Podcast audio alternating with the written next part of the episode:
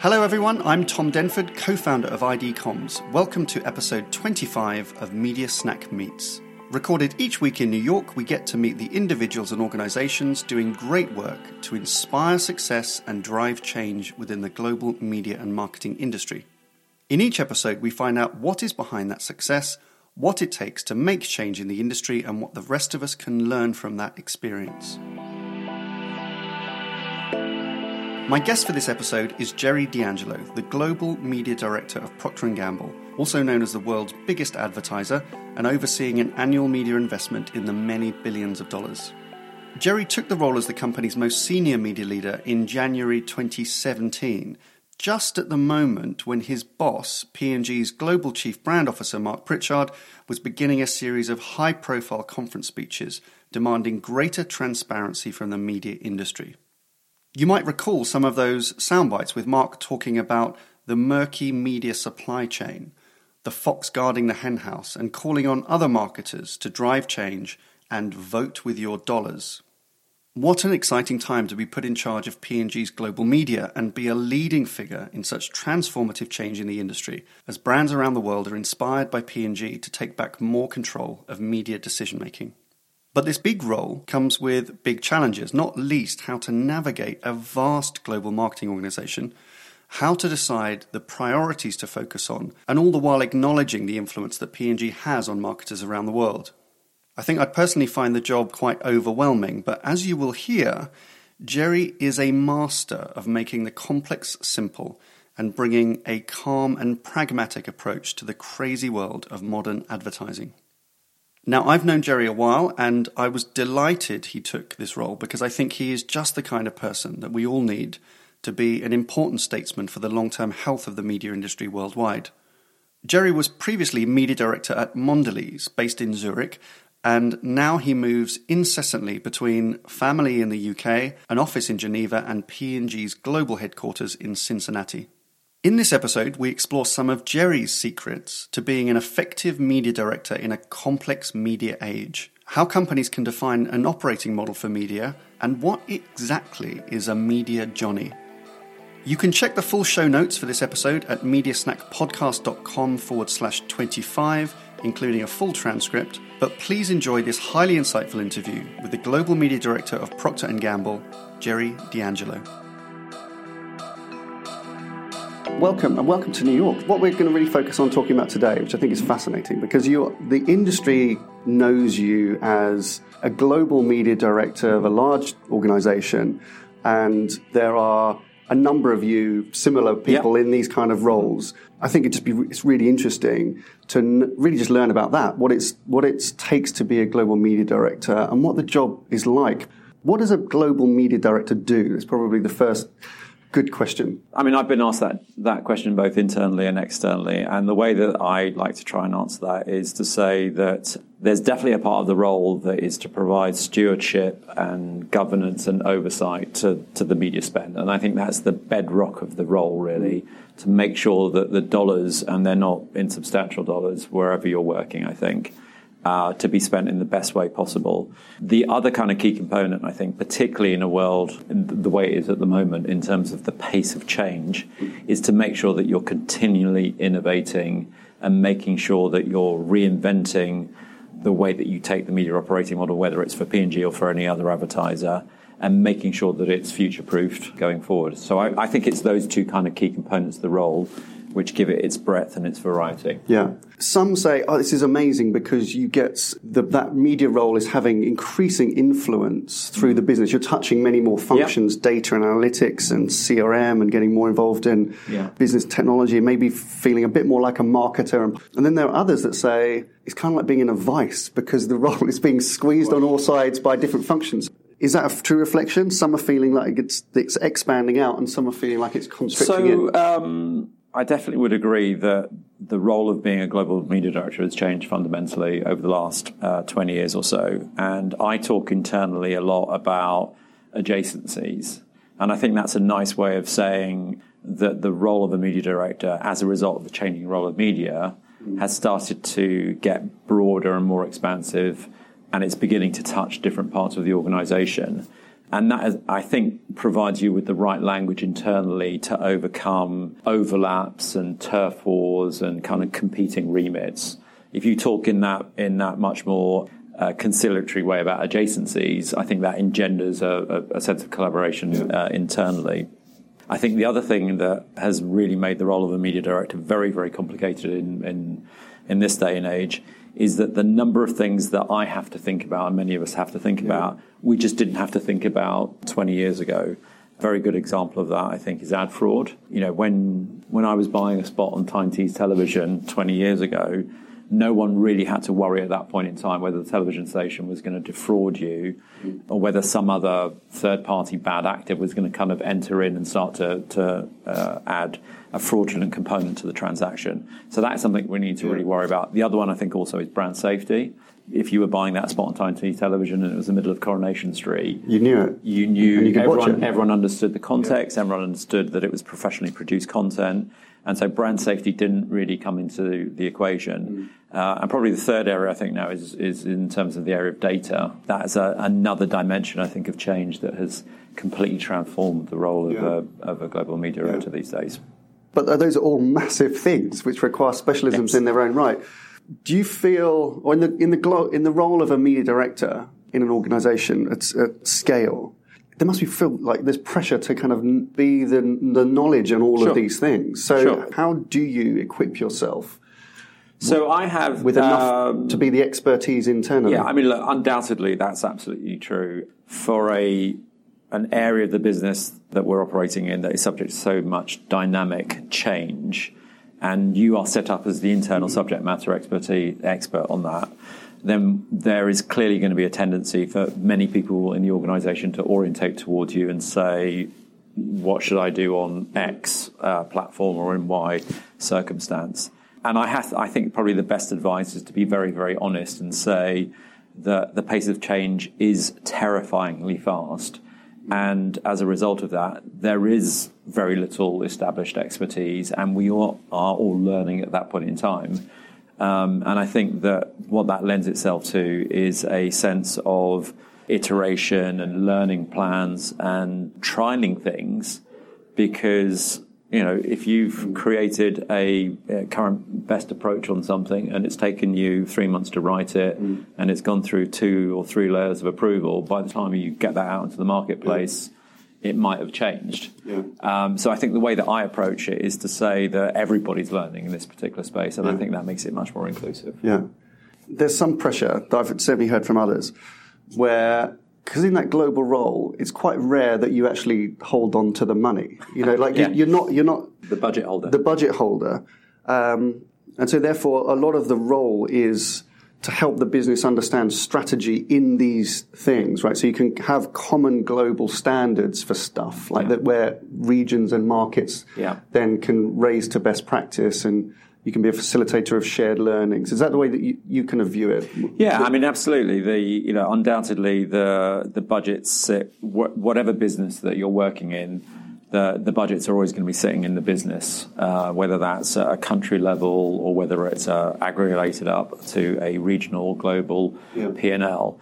Uh, that's always the case. And so you have to form a trusted uh, relationship internally yeah. in order to be able to provide subject matter expertise, to be able to provide input in such a way that you're treating it like it's your own money. Yeah. And quite often I use that phrase you know, if if this was my money, yeah. or if I was running a sole proprietorship and you know I was literally borrowing this money from the bank, this is how I would invest it. Yeah. Gets you at least halfway into yeah. the relationship. And one of the things that I think that I found most successful is that you need to engender and build a capability in the stakeholders that you're working with. You know, you can't have this relationship where you're the expert about everything, and then you're kind of just dictating to them how, yeah. how, they spend the money. And I think that's one of the dynamics that I'm seeing most recently, which is that there's definitely an increased understanding of the importance of media to people's businesses. Yeah. So people that I know that are running businesses and running big P&Ls, they're treating media like a very important driver of their business. Yeah. They're taking greater responsibility of understanding that space and they're beginning to internalize some of that work Yeah. in a way that probably wasn't the case a few Yeah. years ago. Yeah, good. So then you can then trust the whether that be the internal organisation Yeah. and all the external partners to kind of go execute to some standards that you can keep an eye on. Yeah, I think the uh, and you might have used this term before. I think that everybody needs to have a, a kind of an operating model for for media, uh, whether you call it an operating model or a framework or a template or an approach. And for a long time, I think there was a sense that you needed to create these kind of universal principles that were applicable in in every instance. And I know that I've got on the record as saying that one of the most influential books out there at the moment, or in the last 10 years or so, has been Byron Sharp, uh, Laws of Growth. Yeah. Uh, well, sorry, How, How Brands Grow, How yeah. Brands Grow. As a result of that, I think, I think people really liked the idea of there were certain immutable truths in media that you could apply in a very universal way. But I think that's kind of over rotated a little bit to the sense, uh, to the point where there's a sense that there's three or four rules and it's kind of applicable in absolutely every uh, instance and circumstance. And I don't think that's actually the case. Every brand needs to find and be comfortable with its own characteristics uh, and its own circumstances that it finds itself in. One of the ways of doing that, I think, is to talk about you know how big a brand is and the level of involvement in the category that it's competing in. Yeah. So I think those are useful dimensions for that. Yeah, good. So you, you mentioned you know taking responsi- feeling like you're taking responsibility for the money. Yeah. and also that increasingly businesses are thinking of media as an investment in some kind of business outcome. Like that's a slight change in thinking. I think in a lot of marketing organisations, as media's not a big budget that you give to a media director to go spend. That there, there's perhaps increased accountability now with that and thinking of it like an investment. And that's good and it empowers the media director to feel that they're responsible for, a, for an investment, company's investment. But then that, comes with the scrutiny of the CFO and CMO and others. Yeah. Which is, I think, is probably a good thing because media seems to be higher profile within organizations. People are taking it seriously. They want to get it right. And therefore that's demanding Yeah. Better strategy, better Yeah. framework, blueprint, Yeah. operating model, whatever, whatever it is. What's been your experience over, over, you know, if we look back over 20 years, are we at peak, like peak accountability, if you like, of, yeah, of, yeah, of no, media? no, absolutely. Whilst I think it was there was a degree of comfort in the past that you were able to operate not on the front line of the business, mm. and you were able to operate in a highly specialised way that no one really understand uh, understood well what you were doing, and you were able to kind of finesse exactly how to bring these strategies to life and extract most value. I think there was some value to that, but at the same time, I think that as a result of that, if you were in an agency, you got the last five minutes of the of the presentation, or if you were a client side, you were kind of you know a highly specialized person that wasn't on the kind of main fast track of career progression through an organization. And I think you're absolutely right. As these budgets have grown and, uh, and the demand for more accountability has grown, I think what's happened is that whether you're agency side or client side, you're, you're, whether you like it or not, you're being thrust into more of this commercial front line of the business. And unfortunately, with that, if you're put into this into this spotlight, um, you have to step forward and kind of grasp the mantle of this additional responsibility. This is absolutely the right thing to do because if you're working in a large organisation that's been established for a long time, one of the main competitive threats that you're dealing with is much smaller, more nimble businesses that have a, a direct relationship or a direct transactional relationship with consumers. So they've got it, right? They've got that faster cycle of uh, understanding how their investment has worked and then turning it into uh, revisions further down the line. And I think we have to adopt that. And that, I think, is one of the biggest challenges that a lot of these big companies are facing, which is how do you create more of a closed loop, attributing a sale to a particular investment, and also, very importantly, doing that sufficiently fast enough to be able to influence the next investment decision. Exactly. So I think it comes with Yeah. the territory. That, of course, means that the role of a media director has changed hugely. Does that require a different type of person, you think, these days versus maybe where we were five, ten years ago? Great question because I can certainly see an evolution in my skill set, an evolution in my capabilities, and I find that I have to continually keep learning. Otherwise, what will happen is that the, the role will kind of evolve onwards without me, and I've almost there's a sense that I, I feel that I almost have to keep pace with my own role in Yeah. in many ways. Uh, and, and keep think, redesigning it. Keep yeah, it's kind yeah. of like being the Madonna of the media world. Not me personally, of course, but I think all of us, yeah. we have to kind of keep reinventing ourselves yeah.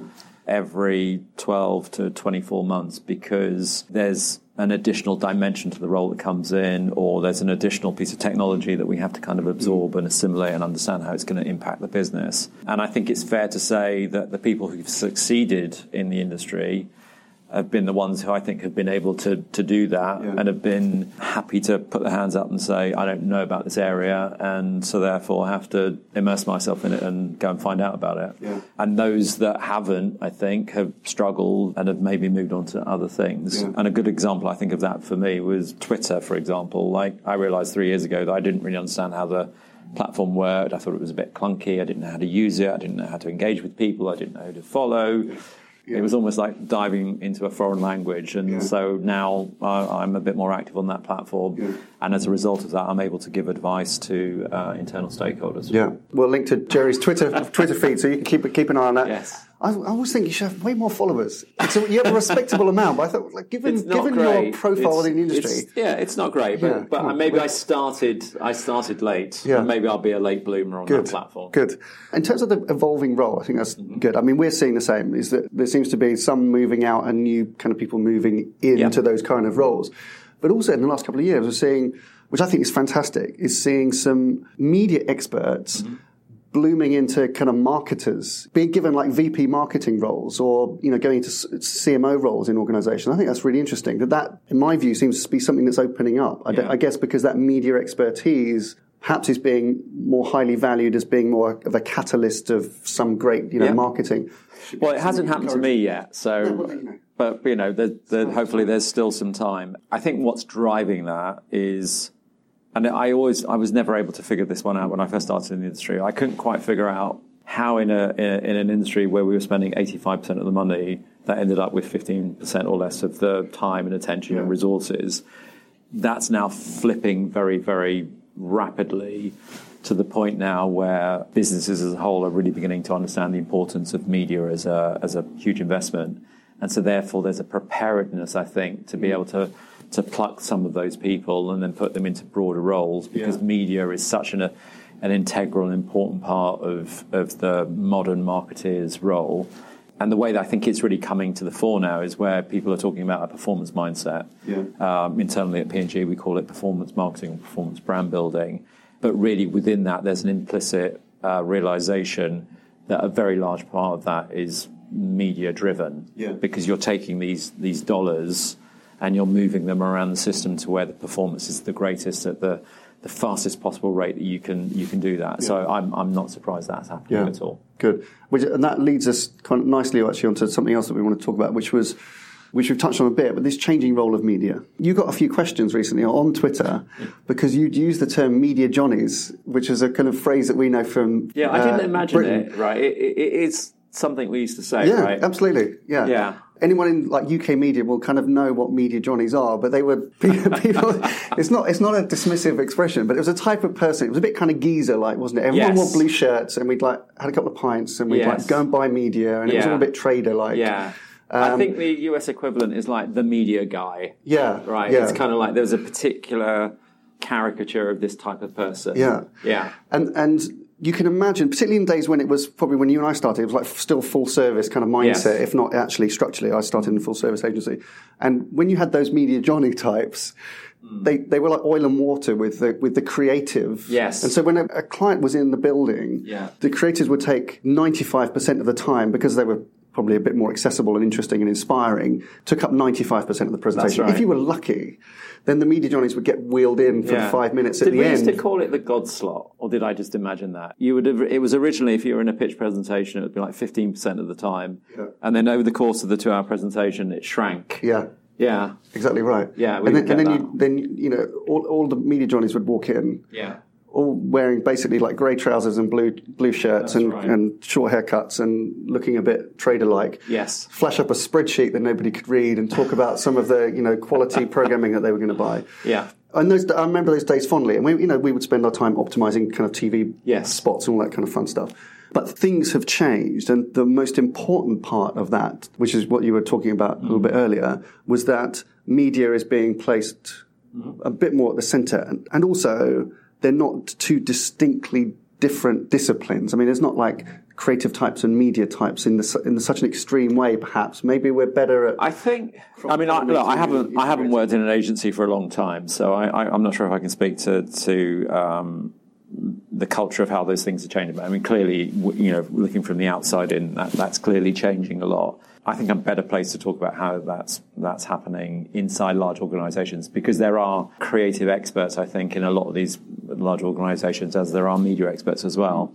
And I think one of the things I'm seeing is there was clearly differentiation between the two, but that is coming together slowly but surely. I'm kind of putting my faith in the younger people starting in the business because I think one of the things that I'm finding is that whether you started in a junior creative position and then you started and then you evolved and progressed throughout your career, the younger people who are starting in those positions are already more media literate yeah. and technology literate in a way. I think that they're more they're more junior, uh, they're more senior peers are not. Yeah. And similarly, I think if you if you look at media people that come into the industry, they have more of a creative sensibility. Yeah.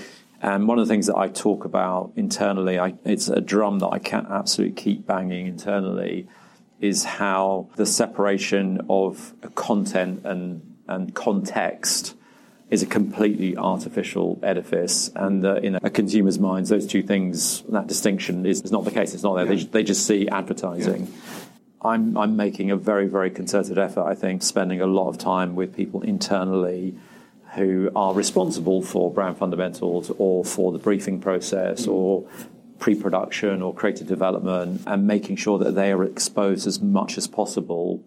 And there's a desire, there's a pull factor. They, they do yeah. want to know about this stuff but I'm over indexing on the, on those guys because I, I think that's going to be one of the biggest things that's going to be the difference between winners and losers, I, I, think, in this space. Because if you if you think about a lot of these new platforms that were, and they're not so new now anymore, many of them weren't designed from the ground up with advertising in mind, yeah. and advertising has become the, the yeah, yeah, it's it's it's um, I wouldn't say it's an afterthought particularly, but it's the way that they realised that they could monetize yeah. the platforms, and so therefore they've had to re, uh, re reverse engineer advertising and its formats back into these contexts. And sometimes it works and sometimes it doesn't. And one of the most powerful things that I think I've seen recently is, and I'm sure it crops up in many Facebook presentations and others, is this idea that every time there's a there's a new technology or a new media platform or, or, or pool of inventory that's available,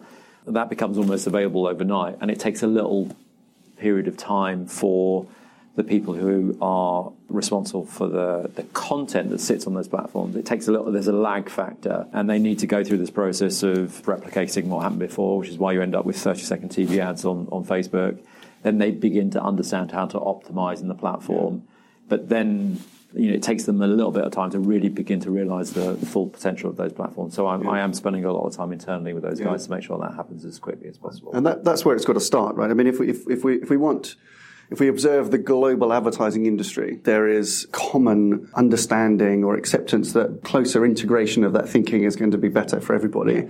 But it doesn't happen on its own because they've been siloed off through different business models and different lines of business and charging models, whatever. That, those, they're, they're business structures but removing the siloed thinking internally within marketing organizations so you don't have ad- advertising people and media people and breeding a new a new generation or encouraging a new generation that doesn't think in that kind of siloed way, that will then have a knock-on effect right to the industry because those marketers will come through who force agencies, external partners, vendors, publishers to talk in a different way and yeah, not, not, to, not to be siloed specialism.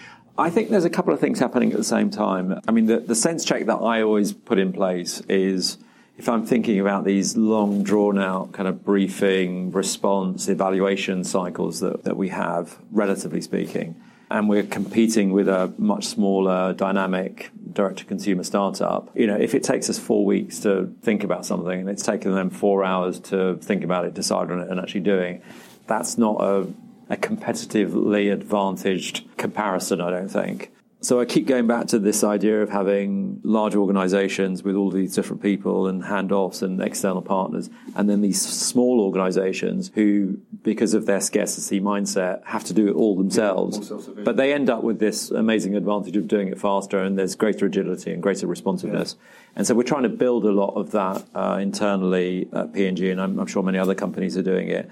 And I think what happens is that if you bring some of that work in house, as we and many others are are doing or thinking of doing, then not only do you move it from one part of the supply chain to another, you move it from outsource to insource, mm. you minimize the handoff. Yeah. So it starts to, by moving it from outsource to insource, you're in a de facto way beginning to break down that silo. Yeah.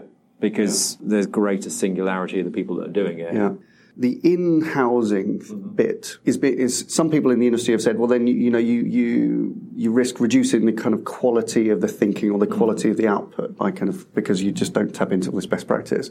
But you do increase the perhaps speed to market, yeah, and that's the trade-off. And yeah. then you ha- you're you're faced as a market, I think, with the challenges. Do I try to get my external partners who can give me quality? Can I? Is it easier to get them to work faster, or is it easier to take control so we get speed? And maybe forego some quality, but look oh, perhaps over the long term to yeah. you know to, to improve yeah. that. I'm I can't remember who said this, some mathematician I think, but I think he said no models are perfect, but some models are useful. Yeah. And there are clearly trade offs. So I, I, don't think there's a binary right and wrong between bringing stuff in house is better than delegating out to specialist external resources there's different choices that you can make at a different mm. point in time. And I think there is a broad acknowledgement that across the entire industry that maybe what we've done is that we've we've outsourced too much. Mm. And there are certain disadvantages that have come along with that. And maybe now is the right time. And there are some very notable examples of this. I think Deutsche Telekom is a very good example of this, where they're very intentionally, you know, spreading out the work on a on a on a continuum and then saying yeah. what kind of makes sense to put where. Yeah. And it may be that some of that work comes internally, some of that work goes to one type of specialist, and maybe some of that work goes to another type of specialist. Yeah. And I think in any and all of these cases, you need to have a open and honest discussion about pros and cons because it's never going to be it's never going to be perfect. So one, I think one of the things is, is, is just in terms of the area of creativity. That's a very, very, very you know, special and refined talent. Mm. And wherever that is, you need to go and find it. And when it happens, and you've seen it, I think, in, enough times, when it does actually happen, you realize how special that is. And I think you need to go and find it wherever it is. Yeah. Okay, so last bit of this puzzle of being a media director is the change in the way that media is being bought. And it has implication. If we're saying like media, the media function, and it should influence kind of further up in the, in the, in the chain, right? And start to influence the con, the content a little bit more so we understand the context. Yeah. Media is going to be increasingly bought in a biddable, yeah. auction based way, which we've talked a lot about on Media Snack, and you and I have talked about quite a lot. And for a large advertiser, that's a, an interesting challenge. You know, you've got big agencies doing big negotiation with big mm-hmm. publishers and big TV networks. It's all about big and big. And if you're very big, you can buy things cheaper mm-hmm. than other people. And that's been very good for growing these giant CPG businesses, giant motor businesses. Anyone with a giant budget yeah, can, yeah. can get competitive advantage from their scale. But when more media is bought at an auction, mm-hmm. how does that impact a business that's relied on its muscle? So how do you find competitive advantage yes. when? So we're we're keenly aware of that. The first thing to, to do is is a have the self awareness that that is happening, mm. and not to continually cling on to the competitive advantage that you've had and try and squeeze as much as you possibly can out of that exclusively. I mean, clearly continue to do that. Mm but don't forget that scale can express itself in different ways. And one of the things that large companies like P&G are slowly beginning to realize is that simply by manufacturing and supplying and selling products to billions of people around the world, that's another expression of scale that can result in data that's collected in an entirely appropriate way that then can begin to feed back into your model that, that starts to recreate that competitive advantage. Yeah.